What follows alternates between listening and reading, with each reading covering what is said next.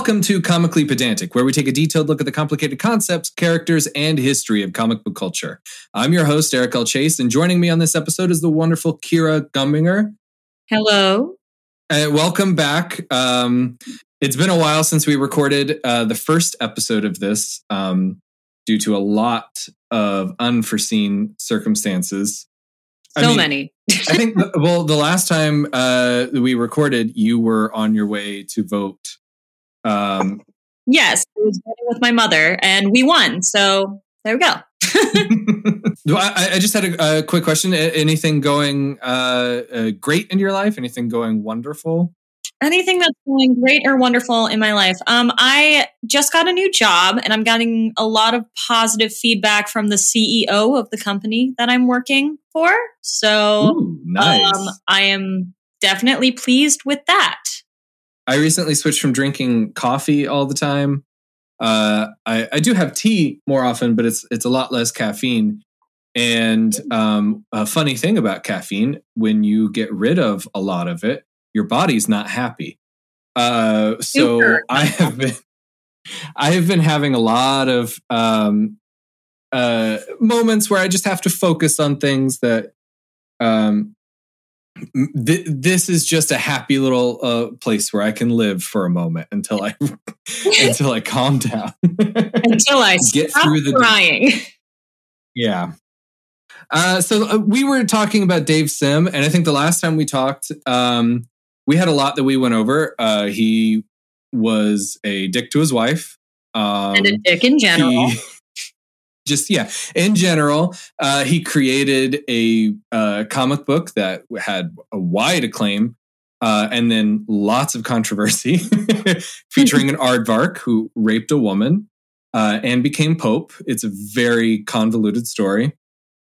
Ah. and i think where we left off um, we were in the middle of we were in the middle of dave's uh, anti-feminist rants. Oh, yes. Oh yes. The the dave hates women letters Yes, which he he he claims it's not misogyny. I would argue that the words uh, disagree with him. Um, but I mean, we aren't quite done with his anti-feminist rants. Uh, we haven't even finished the comic that I was quoting from on the last episode. uh, but there's always more. There's always more with him. Uh, but picking up where we left off, quote, the point, of course, was that the male light was not the exclusive property of men.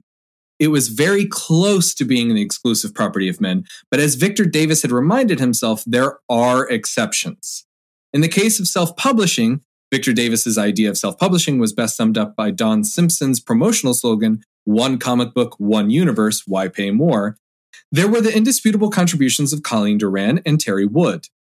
The problem, of course, in acknowledging exceptions in the female void dominated age was that exception was always extrapolated into being a universal truth.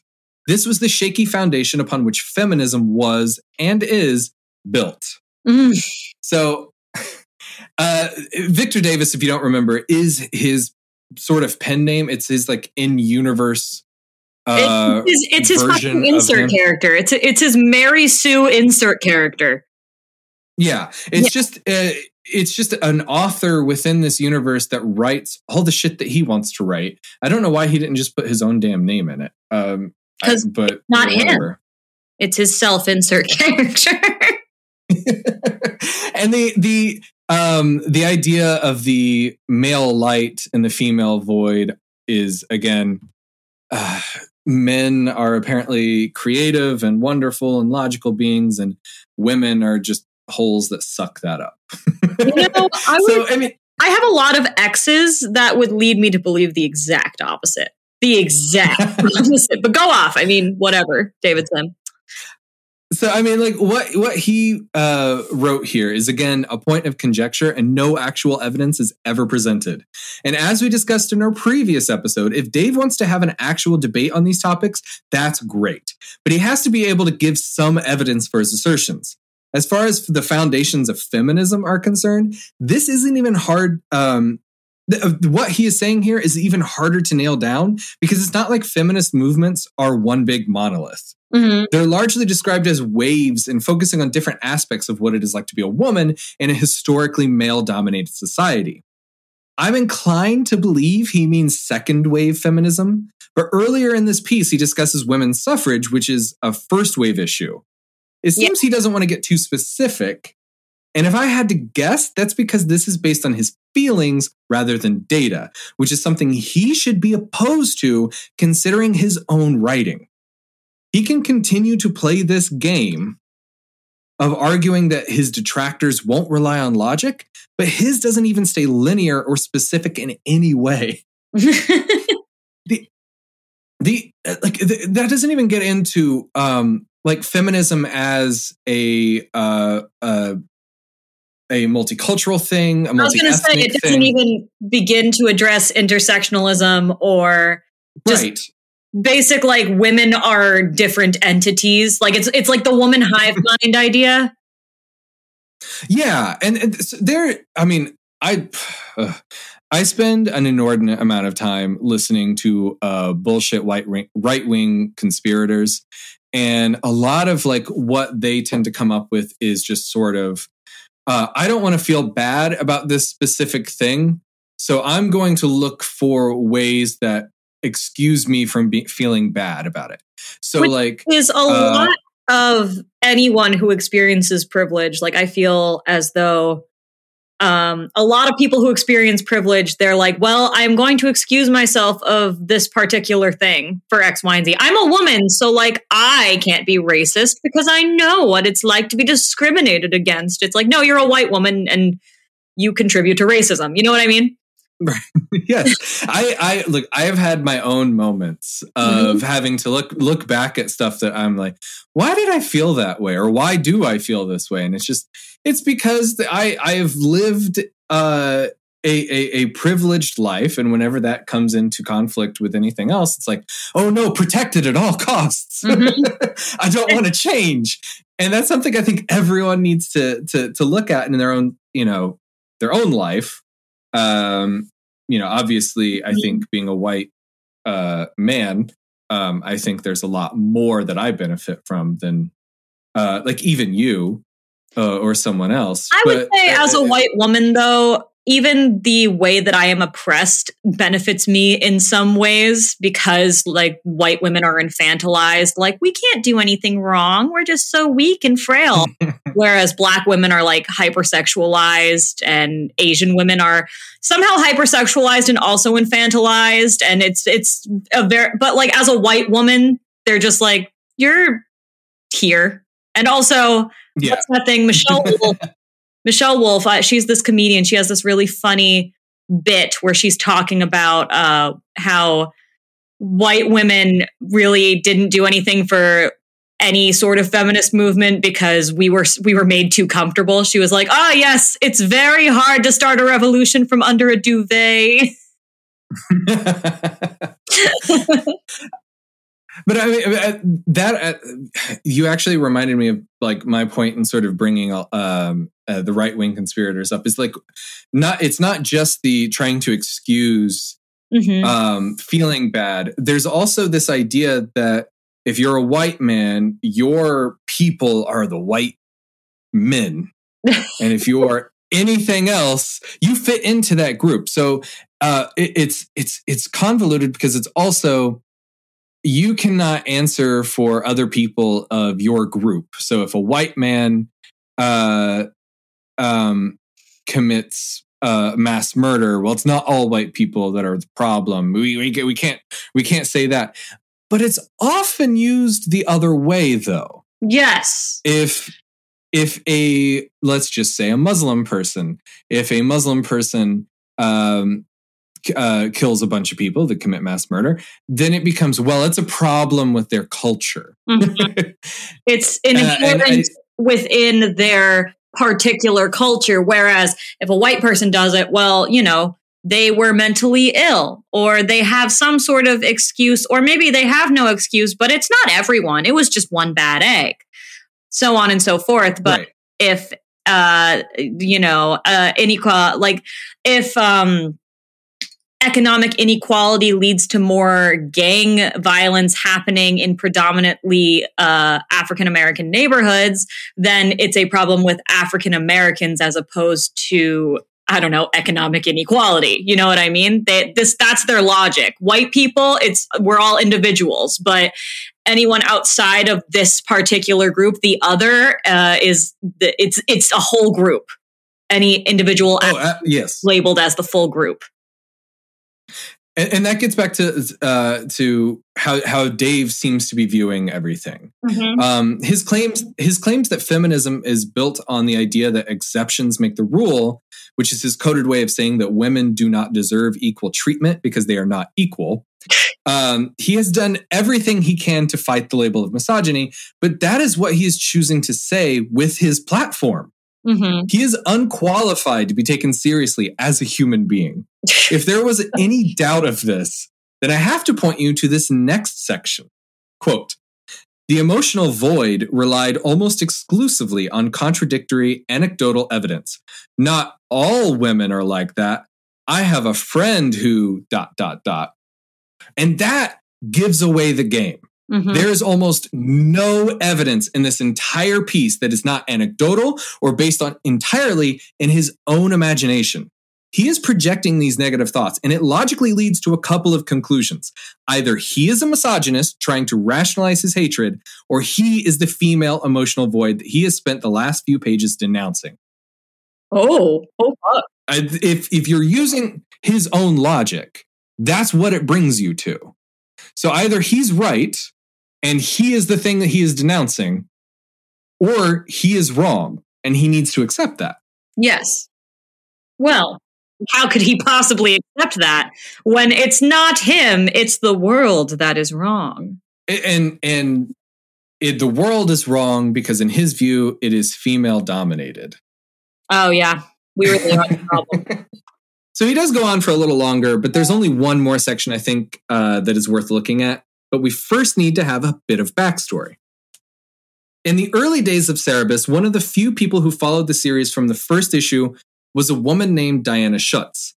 She had an extremely brief run of four days as an assistant editor on X Men, but found that the job required unrealistic expectations and enjoyed the smaller, more creator owned aspect of the comic book industry, so she left for Comico.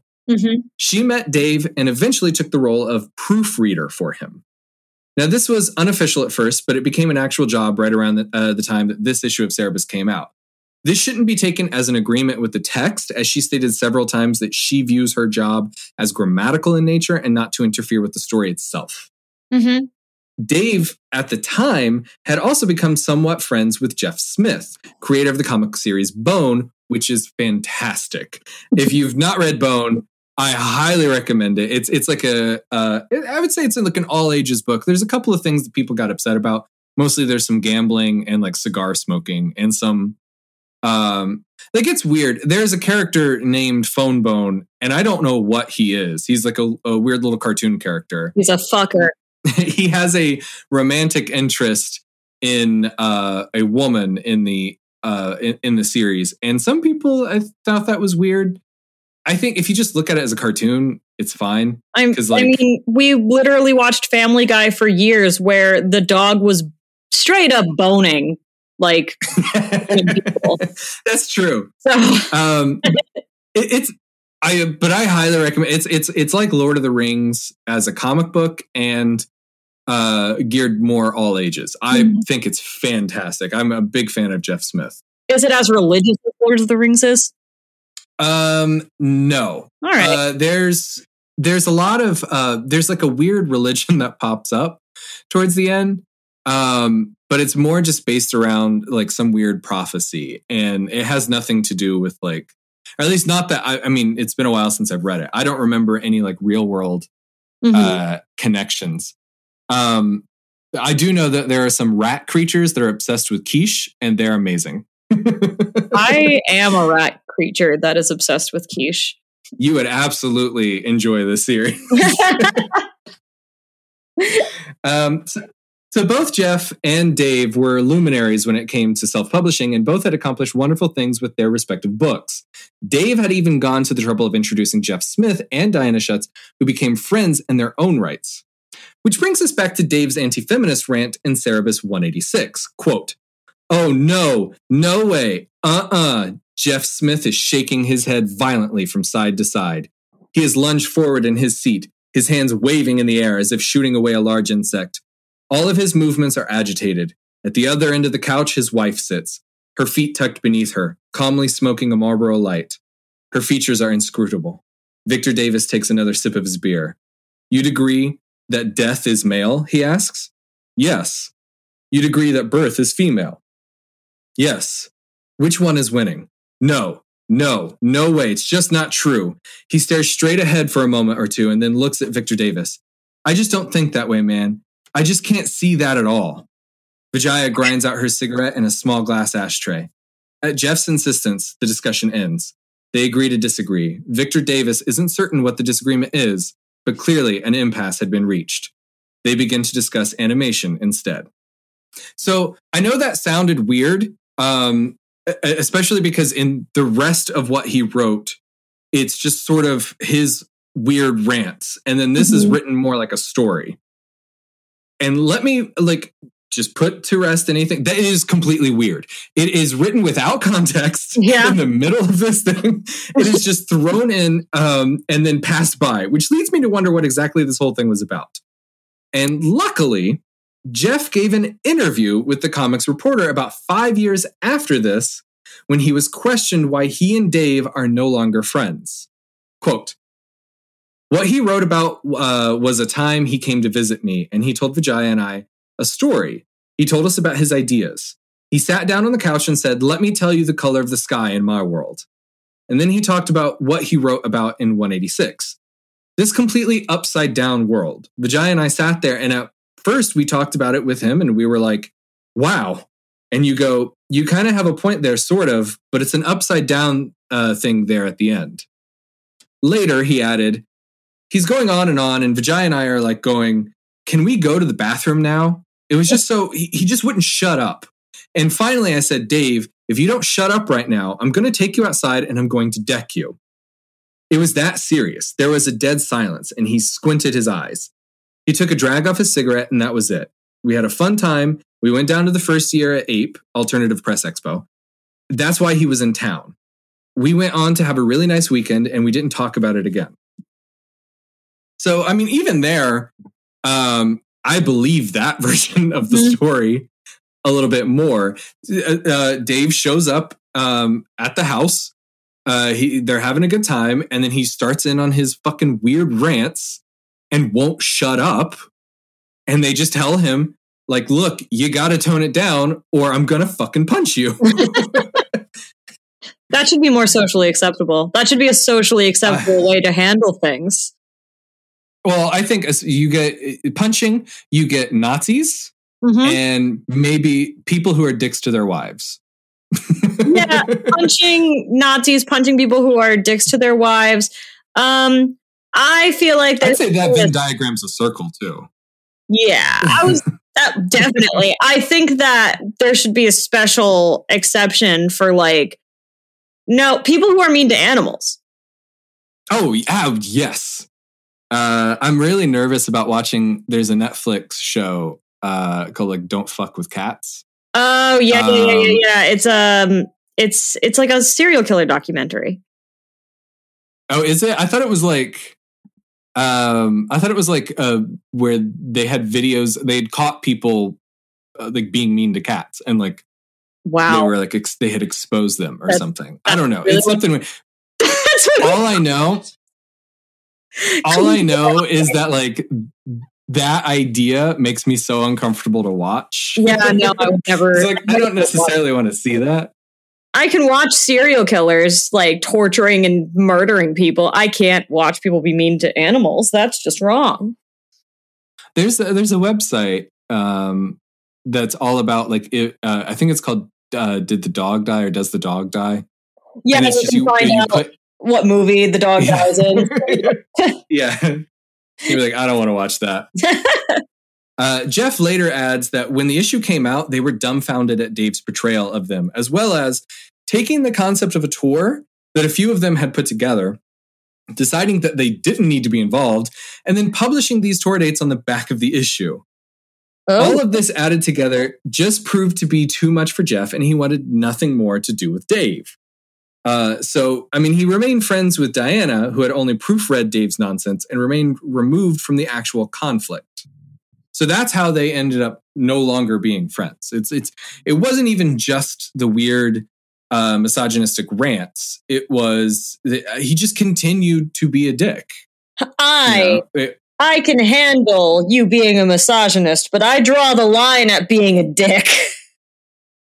And I'm curious if in that situation it was more like, oh, he'll come around. Kind of like I mean, I've had yeah. friends where like they have some uh I would consider very bad opinions. And I've had moments where I'm like, no, if I stay friends with them, I can convince them they're wrong because I know the good that is in them. Have you managed to? Uh, with a couple, yes, but I would say the vast majority, no. and so I don't know. I mean, it could have been Jeff felt comfortable with like a, a particular level of misogyny. I think um, mm-hmm. that can't be discounted. There is uh, plenty um, that I think society has sort of normalized in terms of like this is an okay amount of misogyny. and, and I, I mean, I mean, go like I, you know, I love Star Trek, um, mm-hmm. and obviously your parents did. Uh, they named you after Star Trek. You're in the um, and I would say that feminism plays a big role in later Star Trek, um, but yeah, especially earlier. It, it is very much uh, a male dominated, women do their thing. Oh, haha, those plucky women. Um, and even in the later uh, series, there's still some of that that creeps in just because it's it's what you know you, you kind of were were were raised to believe at the time so when you're writing it, incredibly progressive for its time. Incredibly. Yes. So you cannot discount that. However, looking back at it now, yeah, it's like watching CGI from like 1994 and then watching CGI from now. Like it can't compare, but it still was huge for its time. Yeah, I I I, I mm-hmm. will never take away the credit from Star Trek for for things like that. Yeah. I will just add an asterisk. So years passed for everyone involved, but Dave felt the need to respond to Jeff's criticism and the, not, the denial of events. This rebuttal came in the form of a public challenge to a boxing match in the back of Cerebus 264. Oh my God. The entire thing reads like an angry child's temper tantrum, so I won't subject you to more of that since I think we've read enough of Dave's editorializing at this point. But I find it very interesting how often this tactic comes up in discourse. Dave says he spent a long time trying to figure out how to explain this to a larger feminist and feminized crowd, which is just him, again, attacking anything that he doesn't see as masculine. Yes. The whole thing is performative masculinity, almost immediately becoming toxic. Mm-hmm. In any case, Diana had sat through enough at this point. She read the letter to Jeff and promptly turned in her resignation. Good for her. yeah.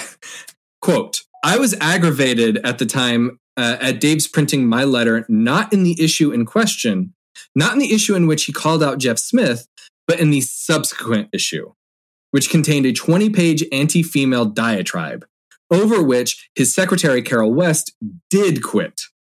Over which I would not have quit because it was exactly the kind of thing I was used to proofreading, namely an argument, no matter how faulty, in which Dave believes.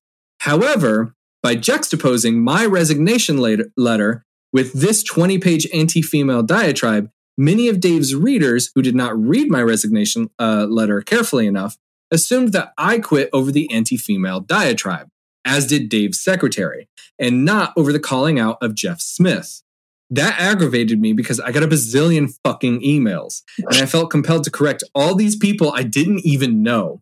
It was a big fat waste of my time trying to explain to people, hey, I didn't quit over that. so, as Diana mentioned, Carol West did turn, turn in her resignation by the time the following issue came out, when Dave published his diatribe against women entitled Tangent. This is how he opened that particular part of the comic. Carol West resigned her position as Aardvark Vanaheim's administrative assistant, a very fancy feminist name for a very plain secretarial, secretarial position. Mea culpa, mea maxima culpa, and I don't intend that ironically. After inputting a first drought of tangent parts one and two, her resignation, far from being either a surprise or a disheartening event to me, seemed to just be the latest example of feminism undermining its own 30 year long campaign to be taken seriously as a societal movement by literally getting offended and leaving in a huff whenever it encounters any viewpoint which does not represent absolute capitulation to its own. Mm, she's a snowflake because I hate women and I made it very public that I hate women. And then all the women who worked for me quit. I don't understand. What a snowflake. now, I would argue that Dave isn't being fair. Mm-hmm. Uh, the resignation, from what I can tell, isn't about a differing viewpoint. It's about working for someone, in effect, supporting someone who doesn't view her as a valuable member of society. He's basically saying that he can say whatever he wants about her gender, her sex, her beliefs, or anything else that is intrinsic to her person, and she must continue working for him, or she has betrayed her feminist movement. So let's flip this. Okay. Dave has spent a great deal of time working as a self publisher.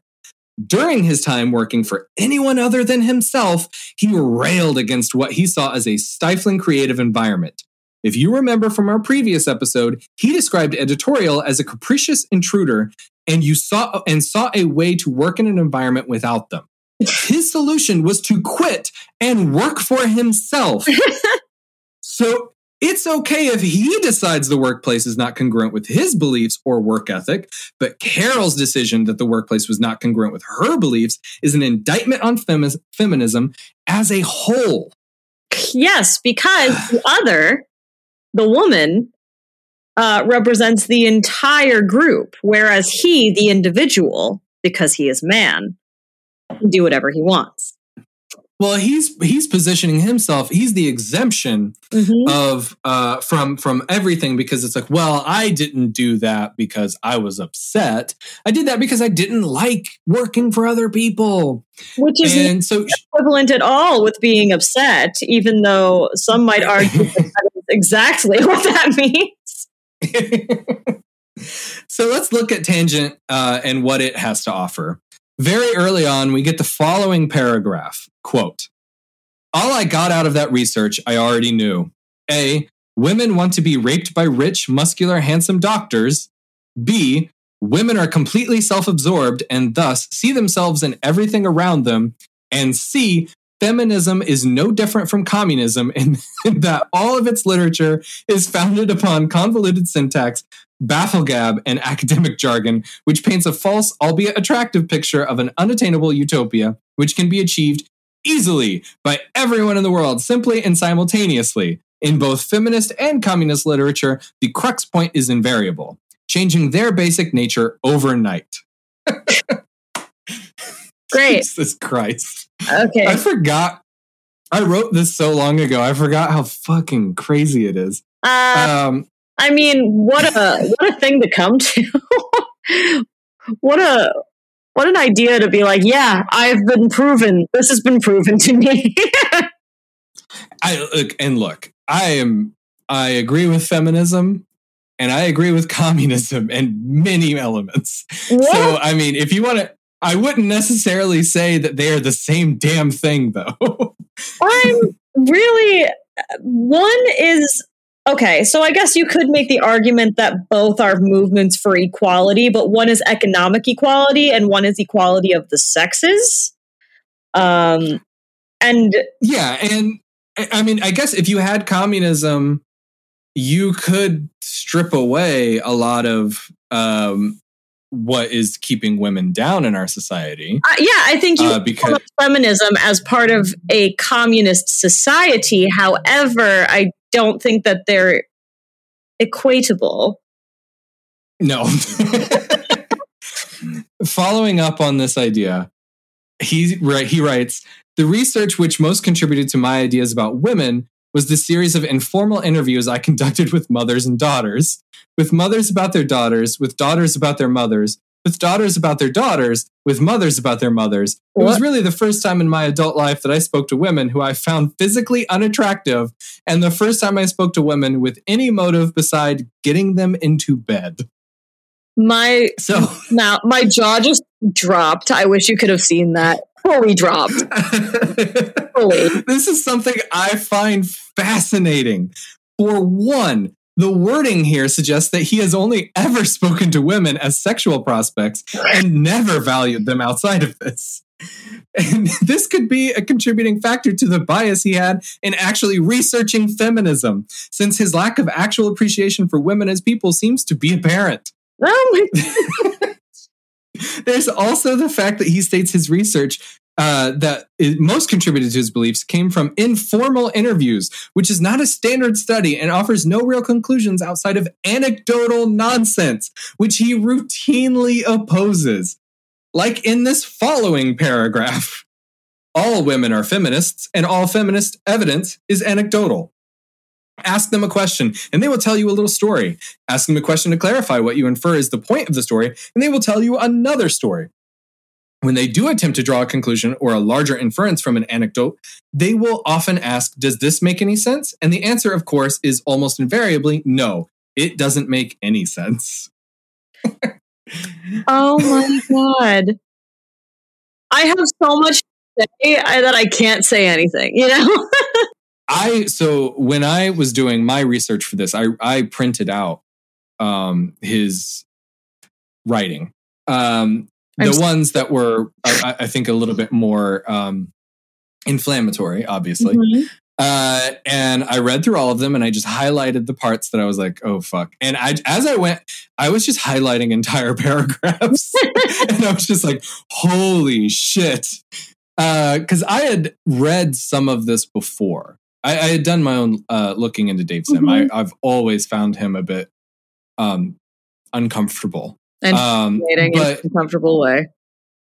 yeah i mean there's there are certain things that um i came to dave sim for in terms of like artistic Mhm. uh, accomplishments i was like oh that's really cool i want to see more about this and the more i read i was like oh he seems to be kind of a dick and i've read some of it and i was like oh that's enough for me to just not really care i don't want to look anymore I don't then when i decided to write about this. when I decided to write this, I was like, I guess I, I really need to know a lot more. And I was fucking flabbergasted. and wait, it gets worse. oh, good, good. Uh, yeah. So I have personally known and met several women who are not feminists, which is anecdotal evidence I'm providing. Oh, But so is literally everything he just said. Yeah. So there's also the interview he gave with the AV Club, where he incorrectly inferred the meaning of the interviewer's question and gave his own story as an answer. I remember. Uh, he really only seems to focus on these perceived negative traits when they relate to women. Yes. So I can't emphasize enough how he is weaponizing vagueness. Refusing to provide specifics allows the reader to believe what he is saying is based on something real, but it's just him stating whatever he has made up. Couching this behind a demand for proof from detractors is just a sneaky way to be perceived as legitimate. I might sound like a broken record, but there's no other way to address his claims. From there, it dovetails further into nonsense like arguing alimony needs to be abolished for there to be true equality, which we already discussed with how women are paid less and often have the most uh, to lose during a divorce. Mhm. It's not even crucial to continue this because I feel like we've already covered his broad points. And at this juncture, if you're not sure how he feels about women, nothing more I could say would convince you. Yeah, no, my brain is just absolutely fried by that. Like I, I feel like incredibly angry and also empty. Uh, most of the rest of what Dave Sim has done in his career has been left on the sidelines and has never really amounted to gaining him the respect he had once had while working on Cerebus. He has largely been known as a misogynist ever since deciding to write his thoughts on gender, which is something he vehemently denies to the point of creating a petition stating he is not a misogynist that he asks to be signed before he responds to any messages. I found this laughable since you know who doesn't usually need a petition to prove they're not a misogynist? People who, people are- who aren't misogynists. You've heard me list Dave's own quotes, including uh, stating he writes hate literature against women. So I don't think I have to tell you my personal feelings, but I have to say I was a bit dismayed to find some prominent names on that list that I had once really respected. Bill Willingham, creator and writer of Fables, which is a fantastic Oh. series, is on the list as well as Kevin Eastman, co creator of the Teenage Mutant Ninja Turtles. God damn it. You can ask my mother. I was fucking obsessed with the Teenage Mutant Ninja Turtles growing up. And I still I have tons of their comics. So Eastman's inclusion isn't that surprising considering they've been friends and peers for quite some time. Uh, it's just it was a little shocking for me to see. I guess I just really didn't want to see it there. Mhm. Um, but they had even worked together um, on what they decided to call the Creators Manifesto, which became the Creator Bill of Rights. And the idea was very, fairly simple. They wanted to put forth a document designed to explicitly protect the rights of creators in a field dominated by work for hire practices and often abuses of power. These are some of the very things that Jack Kirby and Steve Ditko, legends in the industry, had fought against. The truth is that the comic field is one full of abuses of artists and writers. Pages have been taken, work uh, is underpaid, and it is rare to find artists with health care. Bill Mantlo, creator of Rocket Raccoon, spent many years being cared for by his brother and in a hospital. But Marvel set up a private screening of Guardians of the Galaxy as a thank you, even though they were in desperate need of money for his care. That's not to say it isn't great to see Mantlo get recognition, Mhm. but that perhaps the, the 0.0083% of Endgame's box office that would cover the expenses would help one of those people who made the movie possible. Mm-hmm.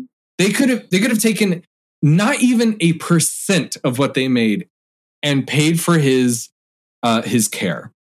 Uh and he is like he created Rocket Raccoon. And you might think like, oh, well, that's just like a, a minor character in these movies. But they're fucking billion dollar movies that are are made off of this guy's creation. And they He couldn't should, spare. taken care of. They couldn't spare it. They were just like, yeah, you can see the movie for free. Right. I mean, they, they were like, hey, we'll we'll let you see the movie. That's fucking cool. That's not really helping. No, So corporations don't. these are the things that no, not at all. These are the things that the Creators Bill of Rights were supposed to help. By putting forth the rights creators have while working in this industry, the hope was that artists, writers, and even publishers would change their attitude in regards to what is both acceptable and beneficial. Mhm. Now, while there are some interesting ramifications of this, like Scott McCloud's Understanding Comics series of books, or a general attitude shift that led to the Image Comics exodus of the early 90s, it ultimately went nowhere. Even Dave Sim admitted as much, stating, It seems obvious to me that Steve Bissette and I are the only two of the original participants who are interested in discussing it, so I assume everyone else has decided that it was worthless and something to be ashamed of. I'm enough of an egoist that this pushes me in completely the other direction, and I suspect the same is true for Steve. So, Dave's championing of self-publishing and the right of rights of creators has probably had a greater impact on the industry through his insistence on printing Cerebus phone books, which are essentially collected trade paperbacks of larger story arcs of his series. Mhm. Uh, while collections are, were definitely a, pri- a thing prior to this move, especially in the manga department, it was Cerebus that truly popularized such publishing in other markets. Mhm. So, like, he call them phone books because they're the size of old fucking phone books. Yeah. Um, because they have a bunch of copies of the like they have a bunch of different issues. for the younger audience, I think they might not know what the hell a phone book looked like, but they were gigantic. They So, I mean, he, he he had put these things phone. together. Right. Dave offered his collections through mail order, completely circumventing Diamond Distribution, the ma- main distributor of comics in the American market. Diamond has had its own fair share of problems over the years, and its monopoly on the industry hasn't helped much. So I personally find it really amazing that Dave was able to do this. Mhm. He even made arrangements for the series to go into public domain upon his death, which is another move that I just have to respect. Uh, you know, God, refusing That comes soon after all the other shit. public domain is a weird thing to me because I I I do think that there is something uh, to be said about like artists having some say in the things that they created. Yes. Um, but I also think that uh, there is a point where um, relinquishing that control can lead to a lot more creative stuff. Well, just look at Shakespeare as a whole. All of his works are public domain, and how many really great movies have been taken based upon his stories. And I mean, how many Yeah, I- I- stolen in the first place? You know what I mean? But still. Right. I mean, it's it's it's an interesting thing, and and I have weird, uh, I have mixed feelings on a lot of what uh, Dave has done. That's like good because it's Mhm. like, um, even if it's ineffectual, like the creator's uh, Bill of Rights, I still think that's amazing, and I think it should be uh, uh, uh, uh, adopted. I don't understand the reluctance to it because it, it's it's just perpetuating um, uh, labor abuse, basically. But you work from home, so you're you're a work for hire, so we don't have to pay you a living wage. We don't have to pay you on time. Mhm. You know, we don't have to pay you. You're in charge of your taxes, your health care, all of that. But we're making so much money off of you Yeah. so it's a it's a hmm, i god i hate the way that this uh, country is set up let's back up just a bit and talk about some of the other changes dave went through in his time doing research for the book starting as an atheist he began reading the bible and the quran which led to mixing the stories and adopting his own take on abrahamic religions in his view conflicts through religious texts are the result of an ongoing argument between the true male god and Yuhu, a false female god. Oh. He is he has said he views all of the Quran as valid, but only parts of the Christian Bible and only the Torah and the Nevi'im from the Jewish texts. He has even taken to denouncing Muslim extremists by stating they aren't true Muslims on a post by previous subjects of this show, Scott Adams. Check out our first two episodes for more on him. These beliefs have led Dave to making many changes in his life, including periods of fasting, almsgiving, daily prayer, and fortunately, celibacy. I wouldn't normally be so harsh as to say, thank God this man is celibate, but I feel this is a particularly good moment to feel that way. Uh, not just for the things he has said about women, but also because of what he has done to at least one of them. And we're going to talk about that right now. I was going to say, oh, what happened? In 1983, Dave met a 13 year old fan at a convention that he described as tiny and physically perfect in my eyes. Uh, Now, he admits his attraction and feelings for her were wrong, but he remained talking to her for many years, often sketching her or sketching on her. Uh, He has written about how he violated the Mann Act in 1985 when he, when she would be 15 by getting her across state lines to stay in his hotel room with him. oh, so he he raped a minor. According to him, no. He wants to be clear that he didn't sleep with her.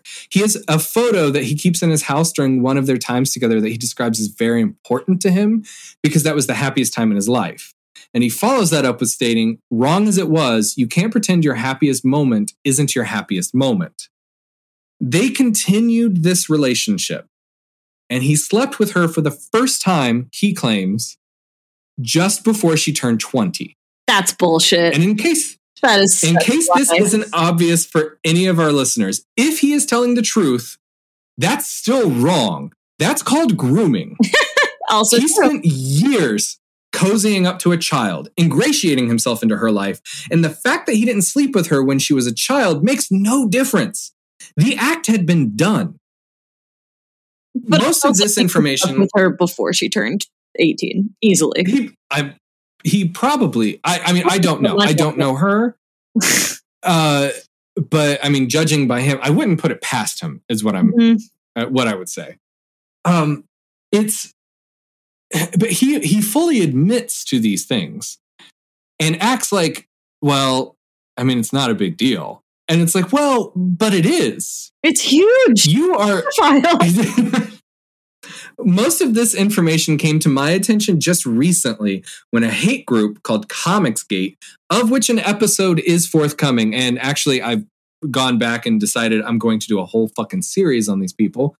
Uh, team, teamed with Dave to publish a book. During the backlash, it was pointed out that Dave had spent years grooming a child. And the first deflection I saw stated it's exactly how Elvis met his wife Priscilla, but okay. And that's like, yeah. yeah. And it was fucked up when he did it too. like, yes, also gross. Also gross. but before long, even Comicsgate had to part ways with Sim. And according to Dave, he hasn't seen the girl since 1992. Just two years later, he published his first anti feminist, misogynistic rant. Yeah, because she got. Four years after that, he became celibate. and that is Dave Sim. I hate it. Thank you. I fucking hate it. I mean, I know you hate it, but I don't know how you feel after hearing all of that. Um, do you have any any thoughts on Dave? I hate him. Um, no, uh, I do, but I mean, no, that's not my only thought.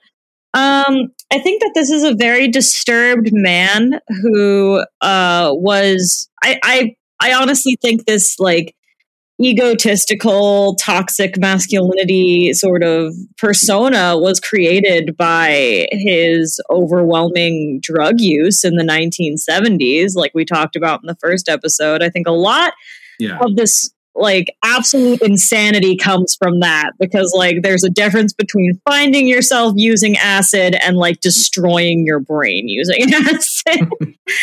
And well and if if, if it's meant to, if mm-hmm. what we have read is meant to be believed he took acid every fucking day um and probably a lot uh-huh. uh and until he had a breakdown. Yeah. And you know, I can't imagine that not leaving a fucking hole in your brain. Exactly. Um, and you know, not to, I, I genuinely believe that Dave Sim might have been a genuinely okay guy before. and I, I mean, I, I, I've done some reading, and I would say that he came off as like slightly creepy. Uh, yeah, but I, I would say any man. I mean that. Would that can that can definitely just be sort of the time. Mm-hmm. You know, I mean, I, I I I was just I forget what I was reading, but I was reading about like a um a, a celebrity apologizing for something that they did when they were a teenager, and I was like, yeah, it's good that you're apologizing, but I'm also thinking like I probably did or thought uh pretty awful shit when I was a teenager too. Oh yeah, me too. Um, so i mean like i definitely think there is something to be said about apologizing and moving forward.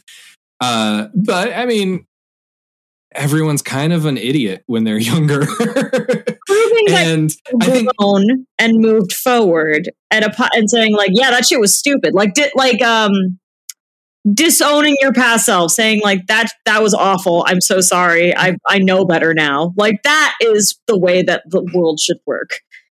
And yeah I, I i get what you're saying and i think um i think it makes sense uh to look at the world that way and i would say that dave probably had that sort of um he he had that at one point. He yeah. had the option of sort of going ah, i was kind of a dick. I was kind of creepy.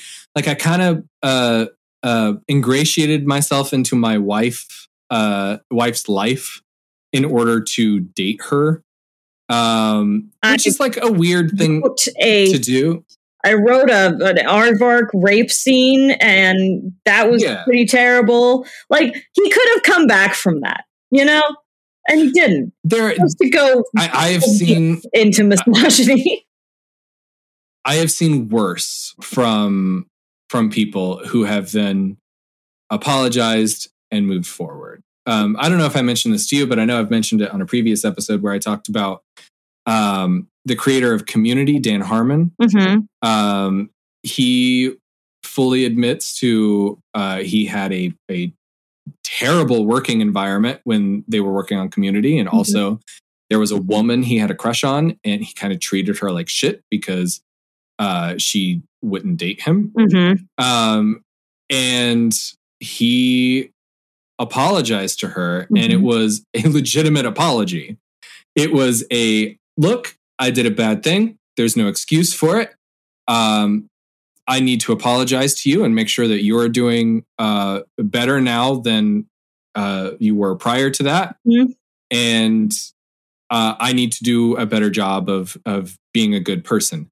Mm-hmm. And I don't know, I don't know if he has done anything like that again, but I would just say that like that is enough for me to be like, you deserve a second chance. Maybe yeah, not with. I will cautiously. Maybe she, she might grant you. Yeah. And like it's up to her whether or not she wants to like continue yeah. like a, a, friendship with him or not. Yeah. But like in terms of like whether or not you're going to make amends for the things that you've done, Dan Harmon, I think, did one of the best apologies that I've heard. Yes. Um, and that that's great. And I think you know Dave could have had that, and instead he just went fully in the opposite direction. went, "No, I'm right. That's it." thank you, thank you for being on this episode, um, and thank you for listening to uh, one of the most depressing stories that I've had to write for this. Well, um, I was more angered than depressed. If it makes you feel any better. It, will probably come later. You'll be sitting in bed at night being like, I fucking hate that guy. And then you're just going to think about it and you're like, man, that's a, it was, I feel so bad for everyone involved in his, his life. Then I just get depressed about everyone else in his life. Okay. Mm. All right. Well, I'll wait for the second stage of grief to come in. I, I mean, I think you could hear even like I wrote this and I was reading it to you and getting re angry uh, as I was reading it because I was just like, oh yeah, fuck this guy. oh, oh wait, yeah, fuck this. Oh man, this sucks. He sucks. Yeah. well, thank you for having me. Of course. Now, you can find more information, including all of the sources for today's episode, at comicallypedantic.com. You can also follow us on Twitter and Instagram by searching at Pedanticast and at Derek L. Chase on both platforms. New episodes come out most Sundays on iTunes, Stitcher, Google Podcasts, Spotify, and at comicallypedantic.com. This show is entirely listener supported, so if you'd like to support the show, help us stay ad free, and possibly be mentioned on air, you can check out the Patreon link at the top of comicallypedantic.com. If you have any comments or questions, you can send them in text or audio recording to comicallypedantic at gmail.com please indicate if you'd like your name or question read on the air. And if you like this show, please consider subscribing, rating, and reviewing to help spread the word. It does take a super long time uh, for me to write all of this, and um, you know, it it it would help if um, I didn't, I wasn't so worried about paying my mortgage. um, uh, but we will be back soon with a look at the concept of fridging and the various ways that women are treated in comics. And until then, you can find more exciting adventures at your local comic shop.